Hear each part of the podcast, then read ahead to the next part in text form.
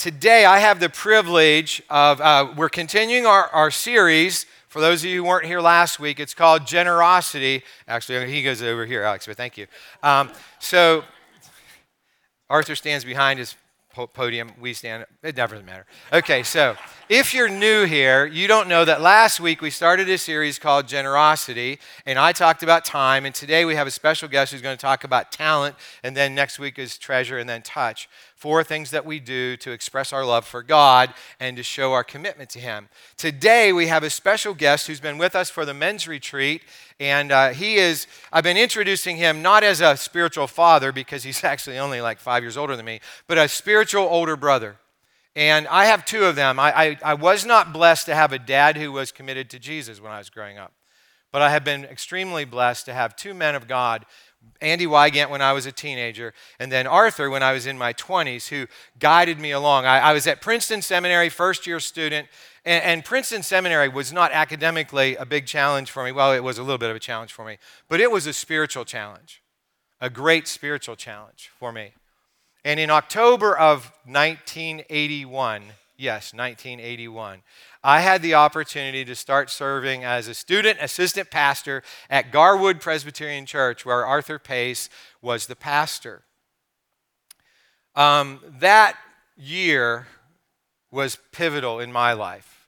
I, I honestly mean, I, I don't know if I would have stayed at Princeton for three years if I didn't have Arthur the first year. Every weekend, it was like an oasis of people that love Jesus. As I went to the church and met with Arthur and his wife Mary, they welcomed me into their home many times for meals. And as I served the, the, the junior high and senior high kids at the church and did various tasks uh, that would help me to become a pastor. So, anyway, Arthur and I were friends, and then Arthur left Garwood just in the next year, I think, and became a military chaplain. And so he served as a military chaplain for 30 years, rose to the level of full colonel before he retired a handful of years ago. And we lost touch with each other for many of the years that we are talking about. And I didn't even know that after um, he went into the military, he was no longer Arthur Pace. He was Art Pace. Uh, and I can, still can't say that. I still can't say Art. I say Arthur. And Arthur tells me the, really the only people that call him Arthur is Mary, his wife, and me, and maybe a couple of close friends. Everybody else, it's Art. Um, and also, uh, I'll, I'll, leave. No, I'm going to say this. Um, Mary says Arthur in a way that nobody else does at times. So, uh, both good and bad, I guess. So, anyway, Art has been retired for a while, and when we had our first men's retreat in a long time last year, we had him come out to, to speak, and then he spoke here on the weekend. And then this year, uh, we invited him back again. He did a great job once again at the men's retreat. And in the last 53 weeks, every weekend, one of the staff members of New Life has spoken from this stage during these worship services, except for two a, a year ago when he was here, and now. That's how much I value his ability to bring the word of God to people, his faithfulness to God. And you're going uh, you're to hear a three point sermon. And, and the reason I say that is because Arthur thinks every passage of Scripture breaks down into three points. And this has been a point of contention for us for uh, uh, 41 years. Uh, because I don't necessarily agree with that, but he's going to tell you something in a moment that will make you see why he preaches three point sermons. Okay, so Arthur, would you come on up and let's give him a New Life welcome.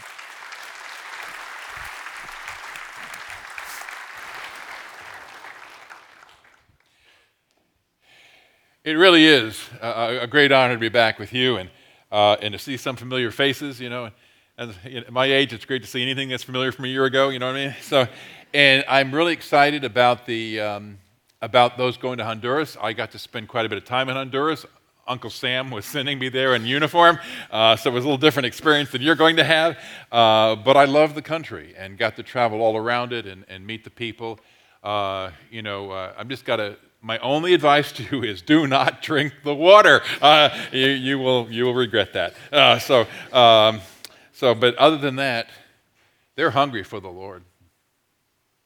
The world is hungry for the Lord and you will find the, you'll find the Honduran people are just wonderful you know, and unspoiled because they're tiny. So when I walked around, I was a giant. So I really kind of like that. You know, they all stared at me. You know. So, uh, but anyway, so thing, it was, it was great. Um, but also, uh, and what a privilege to be able to have time with some of the men of the congregation to be able to spend uh, Friday and Saturday with them. I thank each of the families that allowed the, the man of your family to come and be part of that. Uh, you could have had other family plans, but you knew that that was important. And I, we tried to share with them as many important things, including uh, you know, all kinds of lessons, including make sure you turn your microphone off when you go in the men's room. Uh, so, um, so sometimes you learn by negative examples that the teacher uh, sets for you. So, uh, but we really did try to encourage because we live in that time. We, we really need to be strong in the Lord. And I appreciate this chance to be able to come and just share a little bit with you from the Word of God. I was telling Chris, um, you know, earlier that I just was a little disappointed on the Sunday you gave me because I really would have liked to be able to get up here in my pajamas eating Pop Tarts and talking to you. So uh, that's like super cool. so, but other than that, I guess it's good. So uh, let's go ahead and, and, and, let's just jump into the Word of God. Um, I'm going to be reading to you from uh, the fourth chapter of the Gospel of John, verses 5 through 26. And as I was telling the other services, I said, uh, you know, you, this is a really cool church. I mean, this is so, I'm not used to this at all. I, I, get to preach around periodically. This is really cool. And they got the scriptures written back there, and I can sort of kind of read them. But I got the glasses here, so I'm holding this up here. There's like a big old book here, but actually it's like size 20 print, you know. So um, you didn't need to know that. Why am I telling you that? Anyway, okay, so anyway. Um, but in all seriousness now, listen to the Word of God. These are words of life and death. Listen. Eventually, he came to the Samaritan village of Sychar, near the field that Jacob gave to his son Joseph. Jacob's well was there, and Jesus, tired from the long walk, sat wearily beside the well about noontime. Soon a Samaritan woman came to draw water, and Jesus said to her, Please give me a drink. He was alone at the time because his disciples had gone into the village to buy some food. The woman was surprised, for Jews refused to have anything to do with Samaritans.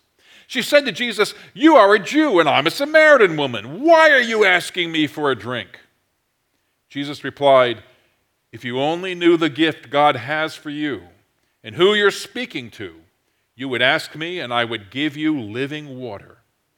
But, sir, you don't have a rope or a bucket, she said, and this well is very deep. Where would you get this living water? And besides, do you think you're greater than our ancestor Jacob, who gave us this well? How can you offer better water than he and his sons and his animals enjoyed? Jesus replied, Anyone who drinks this water will soon become thirsty again, but those who drink the water I give will never be thirsty again. It becomes fresh, bubbling spring within them, giving them eternal life. Please, sir, the woman said, give me this water. Then I'll never be thirsty again, and I won't have to come here to get water. Go get your husband, Jesus told her. I don't have a husband, the woman replied. Jesus says, You're right, you don't have a husband. For you've had five husbands, and you aren't even married to the man you're living with now. You certainly spoke the truth. Sir, the woman said, you must be a prophet. So tell me, why is it that you Jews insist that Jerusalem is the only place of worship, while we Samaritans claim it's here at Mount Gerizim where our ancestors worshiped? Jesus replied, Believe me, dear woman, the time is coming when it will no longer matter whether you worship the Father on this mountain or in Jerusalem. You Samaritans know very little about the one you worship, while we Jews know all about him. For salvation comes through the Jews. But the time is coming, indeed it's here now, when true worshipers will worship the Father in spirit and in truth. The Father is looking for those who will worship him that way. For God is spirit, so that those who worship him must worship him in spirit and in truth. The woman said, I know the Messiah is coming, the one who is called Christ. When he comes, he will explain everything to us. Then Jesus told her, I am the Messiah. May God bless our understanding the reading of His holy word. Let's pray.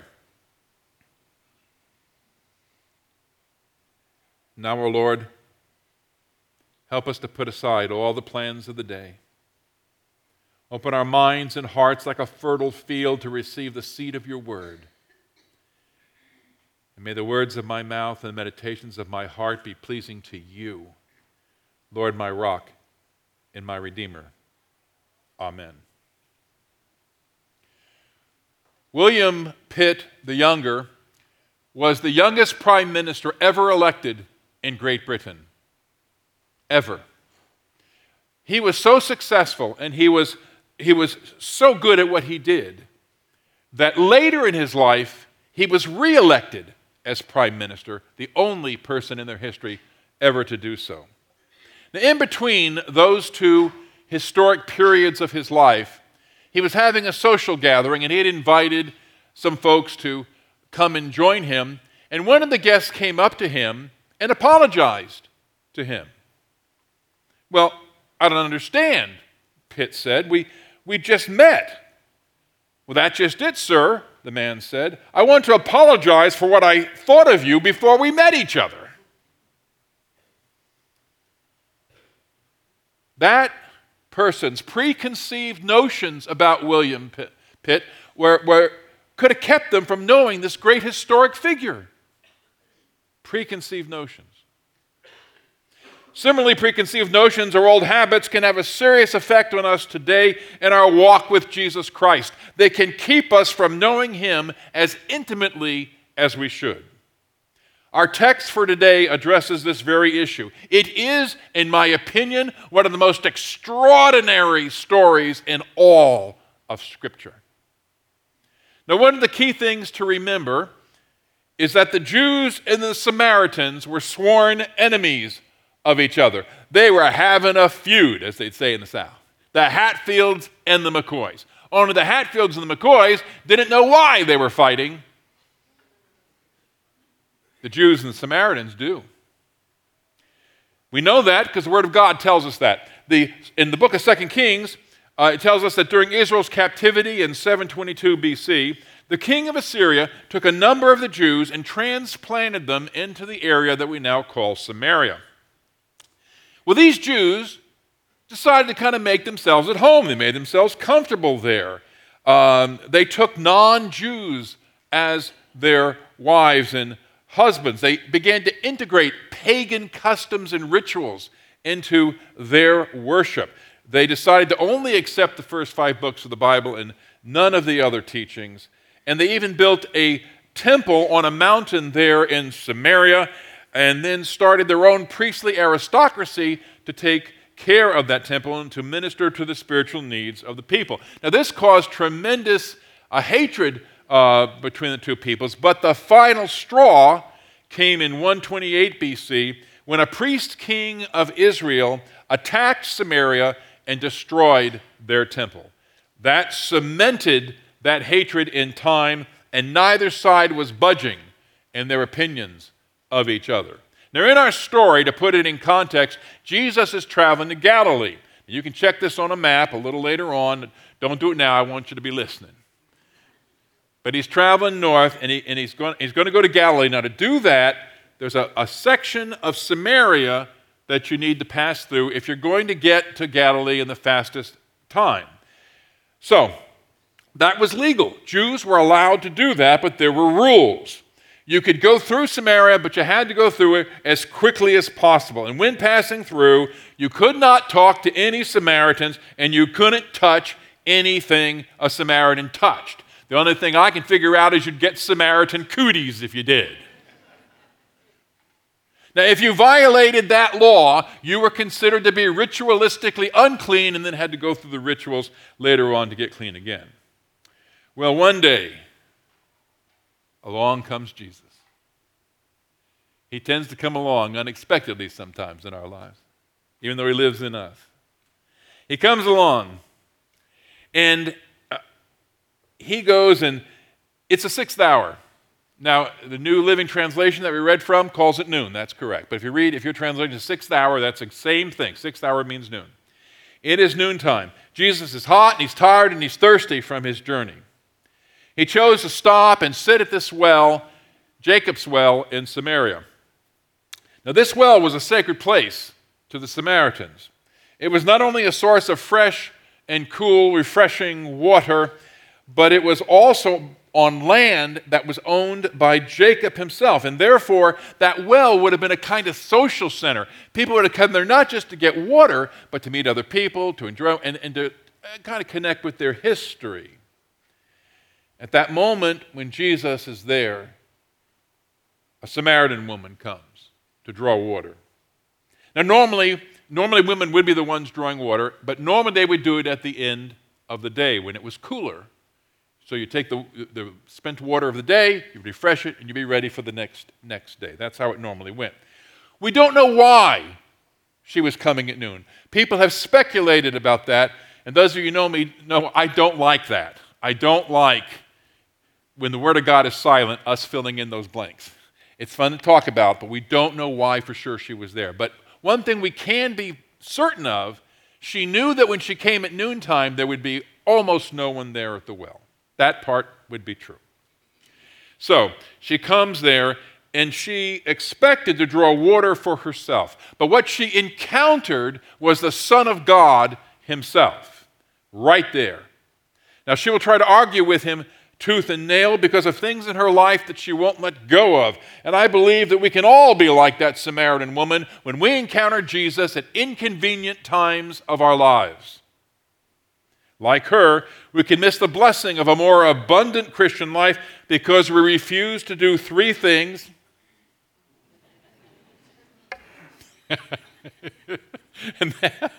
and they are today's take home point Number one, we refused. We refused to glow up.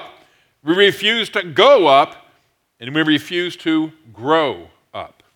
First, we often refuse to glow up. Sometimes our light cannot shine because the darkness in our souls constrains it. Jesus asks this woman for a simple thing Please give me some water. In verse 9, the woman spits out her racial and religious prejudice. She basically says, How can you, a Jew, ask me, a Samaritan, to do something for you? The woman had a darkness in her soul, a cancer that was affecting her spirit. She had not learned to forgive. A man was telling his buddy about an argument that he'd had with his wife. And he said to his buddy, I just can't stand it. Every time we have an argument, my wife gets historical. Sven says, Wait, historical? You mean, you mean hysterical, right? He goes, No, I mean historical. Every time we argue, she, she drags up everything from the past and holds it against me. None of you get historical, right? Mean, you have that marriage mentoring, right? Going on, just, just saying. Okay, anyway. But that's what the Samaritan woman is doing. Right? It's exactly what she's doing. And we Christians find this easy to do as well. When we refuse to forgive, we pay a spiritual price. When we wear the armor of unforgiveness, it makes it virtually impossible for the love of God to penetrate us or for the love of God to get out for other people. Forgiveness requires effort, sacrifice, and practice if we want to glow up, if we want our Christian life and witness to be able to shine brighter, then we have to let go of our past hurts and our past anger, and by the Holy Spirit's power, move on so that our arms are finally free to embrace our risen Savior. Like, other, like so many other veterans, I enjoy reading uh, historical books, historical novels, histories, biographies about folks. And uh, a wonderful book, and his book called Lee, um, General Lee, the, the, called Lee, The Last Years. Charles Bracelen Flood reports that after the Civil War, Robert E. Lee visited a Kentucky lady who took him to the remains of a grand old tree in front of her house.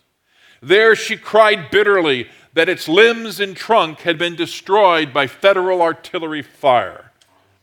She looked to Lee for a word condemning the North or at least sympathizing with her loss. After looking at a brief silence and looking at the tree, Lee said, Cut it down, my dear madam, and forget it. Do you catch what that woman was doing? She allowed that tree to become a monument of hate, a monument of unforgiveness. That every time she passed it, she was reminded of what had been afflicted to her dear tree and reminded her again to remain angry and unforgiving. Her life will never move on, and Lee knew it. Cut it down and start anew. Cut it down Forgive and go on living. It's better to forgive the injustices of the past than to allow them to remain and let bitterness take root and poison the rest of our life. The Samaritan woman was filled with prejudice and anger, and it nearly cost her a relationship with Jesus Christ. We can learn from her, but if, because if we refuse to forgive, we cannot glow up. Then, second, sometimes we refuse to go up. We sometimes refuse the call of Jesus in our lives. We refuse to do what he asks of us because we feel inadequate for the task, or we think that what he's asking us to do is too ridiculous. In our text, Jesus ignored the woman's prejudice and he says to her, If you understood who I really am, you would be the one asking me for a drink, and I'd give you water of eternal life.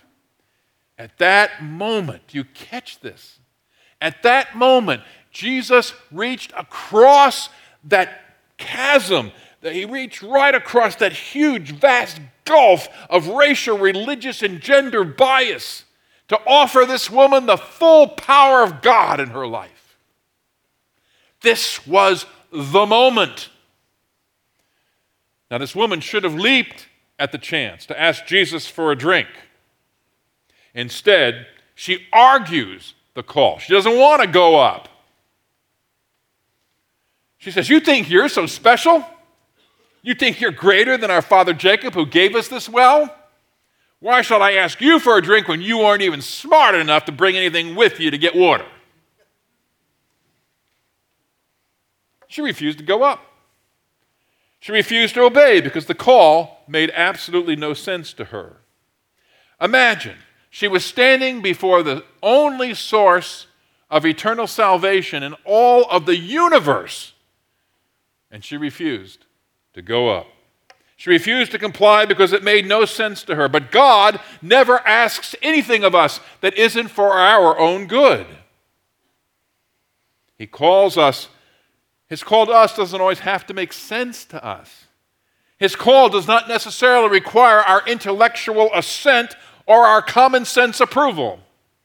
His call to go up, to do as He asks, requires only one thing and that is instant obedience. The well known Bible teacher of the last century, Donald Grey Barnhouse, uh, once wrote this story. And he said, A young son of a missionary couple in Zaire was playing in the yard. Young son was playing in the yard. Suddenly, the voice of the boy's father rang out from the porch Philip, obey me instantly. Drop to your stomach. And immediately the youngster did as his father commanded. Now crawl toward me as fast as you can. The boy obeyed. Now stand up and run to me, the father yelled. Philip responded unquestionably and ran into his father's arms. His father held him tightly and began to praise God. And as the youngster turned to look at the tree by which he had been playing, he saw a large, deadly snake hanging from the branches. Now, at the first command of his father, he could have responded like many children do. He could have said, Why do you want me to do that? He could have responded and said, I'm not going to make a fool of myself in front of my friends crawling on my belly in the dirt. But he trusted his father. He obeyed immediately, and his instant obedience saved his life. When we get our, our calls from God may not be that dramatic, but they might be. But they're nonetheless important, or God wouldn't ask. And once we obey, once we go up, we got to keep going up until our Lord tells us otherwise, no matter who or what we encounter along the way. I love this story. It's from um, written by an economist. You, many of you may not know him. His name was John Kenneth Galbraith. He was pretty well known in the 60s. And he wrote a book called A Life in Our Times. And, and in the book, this, this economist, John Kenneth Galbraith, he, he's kind of world renowned, Uh, he's writing about his, so I can't, I can never do this without giggling, about his housekeeper, whose name was Emily Gloria Wilson. So in his book, he's telling a story about her. She was a housekeeper. Now listen to this story. Now I'm quoting, this is now this famous economist, John Kenneth Galbraith, writing this story. This is verbatim. It had been a wearying day, and I asked Emily to hold all telephone calls while I had a nap. Shortly thereafter, the phone rang. Lyndon Johnson was calling from the White House. Get me Ken Galbraith, this is Lyndon Johnson. He's sleeping, Mr. President. He said not to disturb him. Well, wake him up. I want to talk to him. No, Mr. President, I work for him, not you. then she respectfully hung up. When I called the president back, he could scarcely control his pleasure. Tell that woman I want her at the White House.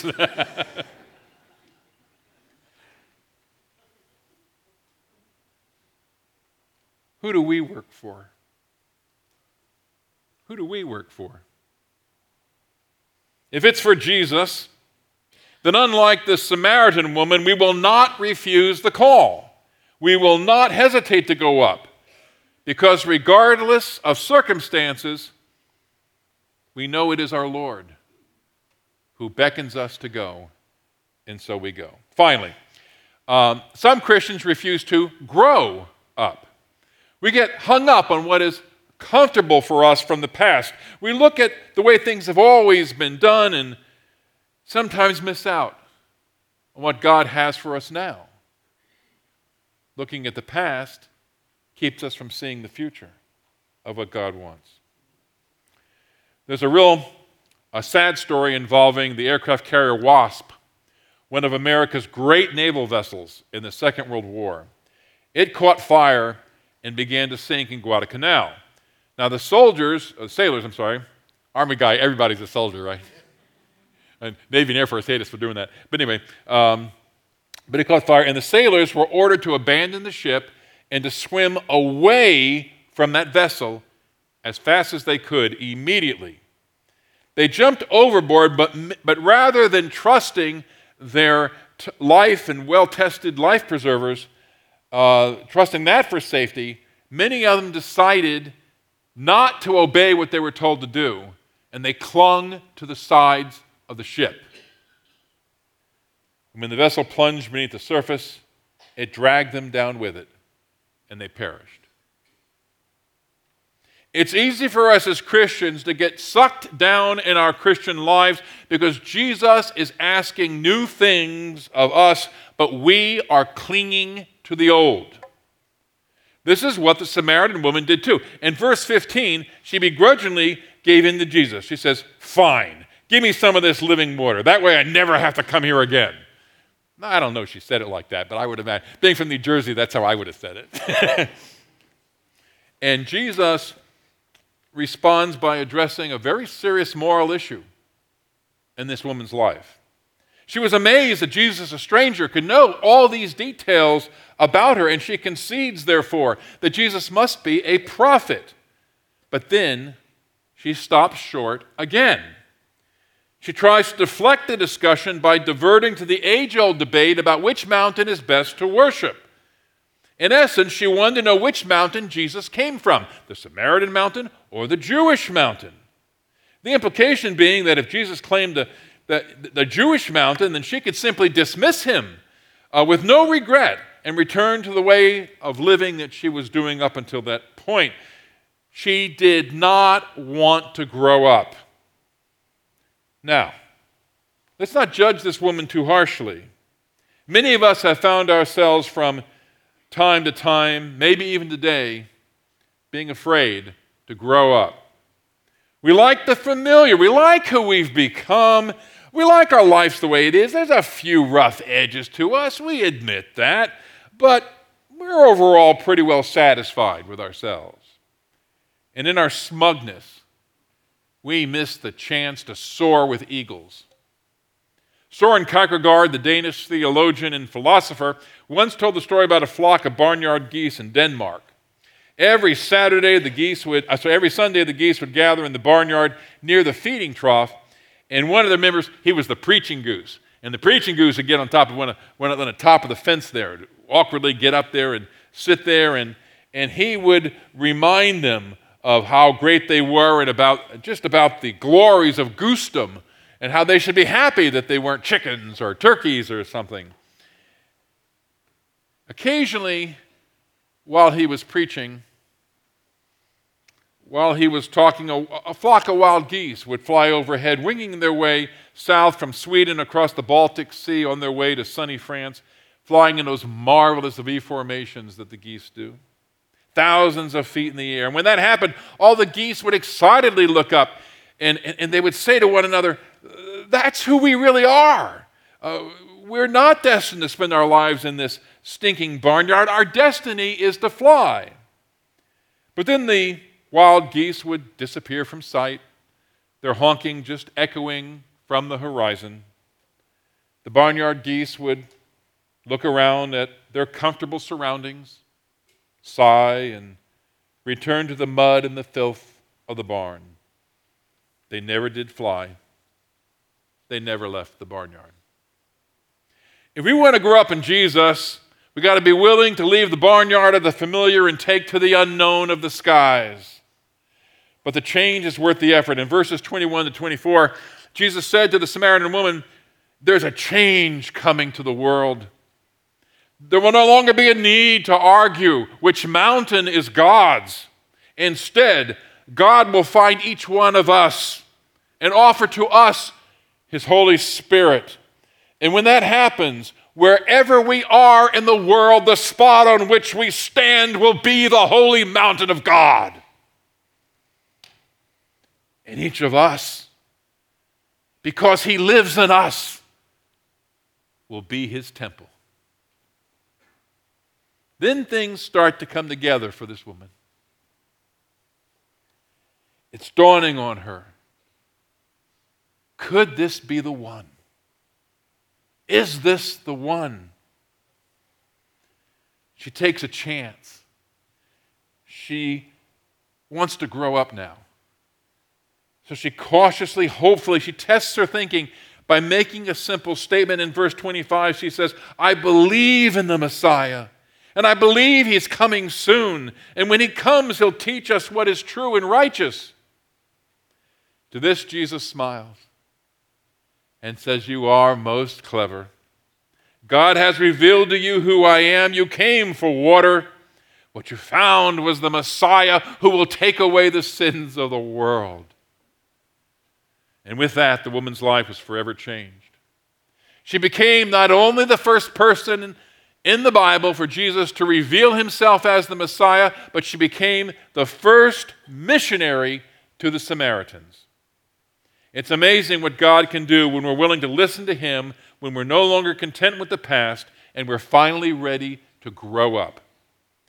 Well, the Samaritan woman turned out to be a rather remarkable woman, but things could have gone quite differently for her if she refused to glow up or to go up or to grow up. And if and we today aren't any different. How much enjoyment in our Christian lives are we missing because we refuse to listen to the Lord? There was a new pastor who had this wonderful idea for his church. And he decided that over every door leading to something significant, there should be a Bible verse about what goes on in there. Pretty clever, I think. So, over the entrance to the sanctuary, they placed the Bible verse, Oh, worship the Lord. Over the large Sunday school hall, they put, Teach me thy ways, O God, that I may know thee. But the best was over the nursery. Over the nursery. They placed the words of the Apostle Paul We shall not all sleep, but we shall all be changed.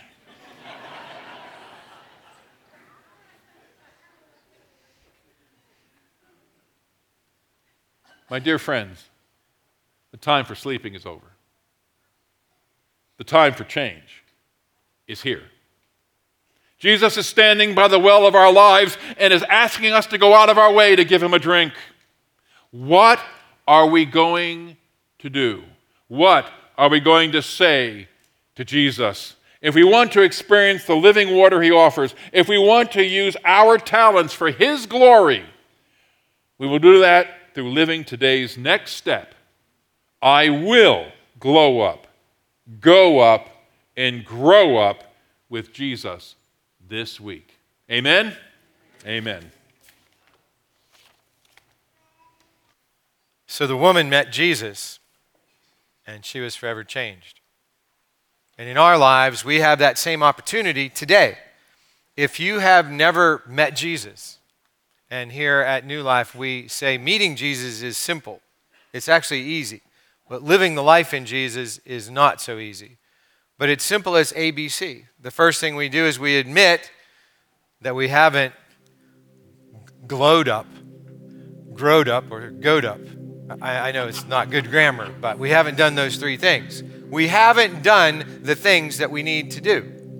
We admit that. And then we believe what the woman at the well believed that Jesus is the Messiah. That means God's anointed one, the one who came from heaven to earth to be Savior, which means rescuer from sin and death, and Lord, which means master, owner, literally God in your life. And then C, we confess Him as Savior and Lord, which means to say the same thing as God says, This is my Son. And then we call on the Holy Spirit to fill us up. So, right now, is the best time in eternity for all of us to trust Jesus for the very first time if we've not done that. If you're ready to do that today, we're, we're going to pray. I'm going to pray. And I, I say this a lot. I don't have to pretend to pray that I need to admit that I'm a sinner because I am one, even as a redeemed person. And I do believe that Jesus is who he said he is, and I certainly want to confess him and, and ask for the Holy Spirit's power. So I'm going to pray as if I'm you, and you can pray along with me. Heavenly Father, thank you for this day. Thank you for who you are, the creator of all things. Thank you for sending Jesus to the world, your Messiah, your anointed one, to give us new life. God, first off, I admit that I am a sinner, that I haven't done the things that I ought to have done. I haven't been shining the way I ought to shine. I haven't really grown the way you called me to grow. God, I believe Jesus is the Messiah, the anointed one, your Son, Savior for me personally, and Lord of my life. And God, I confess that right now to you and to all who will listen. And I, I, I ask for your Holy Spirit to come into me because I need your power and your presence in order to be able to live the new life that you are giving me right now. And God, for all of us who have prayed a prayer like that last week, last month, last year, a decade ago, 50 years ago, I pray right now for a fresh outpouring of your Holy Spirit so that we can glorify you, so that we can bring you honor, so that we can live our lives glowing up, going up, and growing up every single moment. We pray this in Jesus' name. Amen.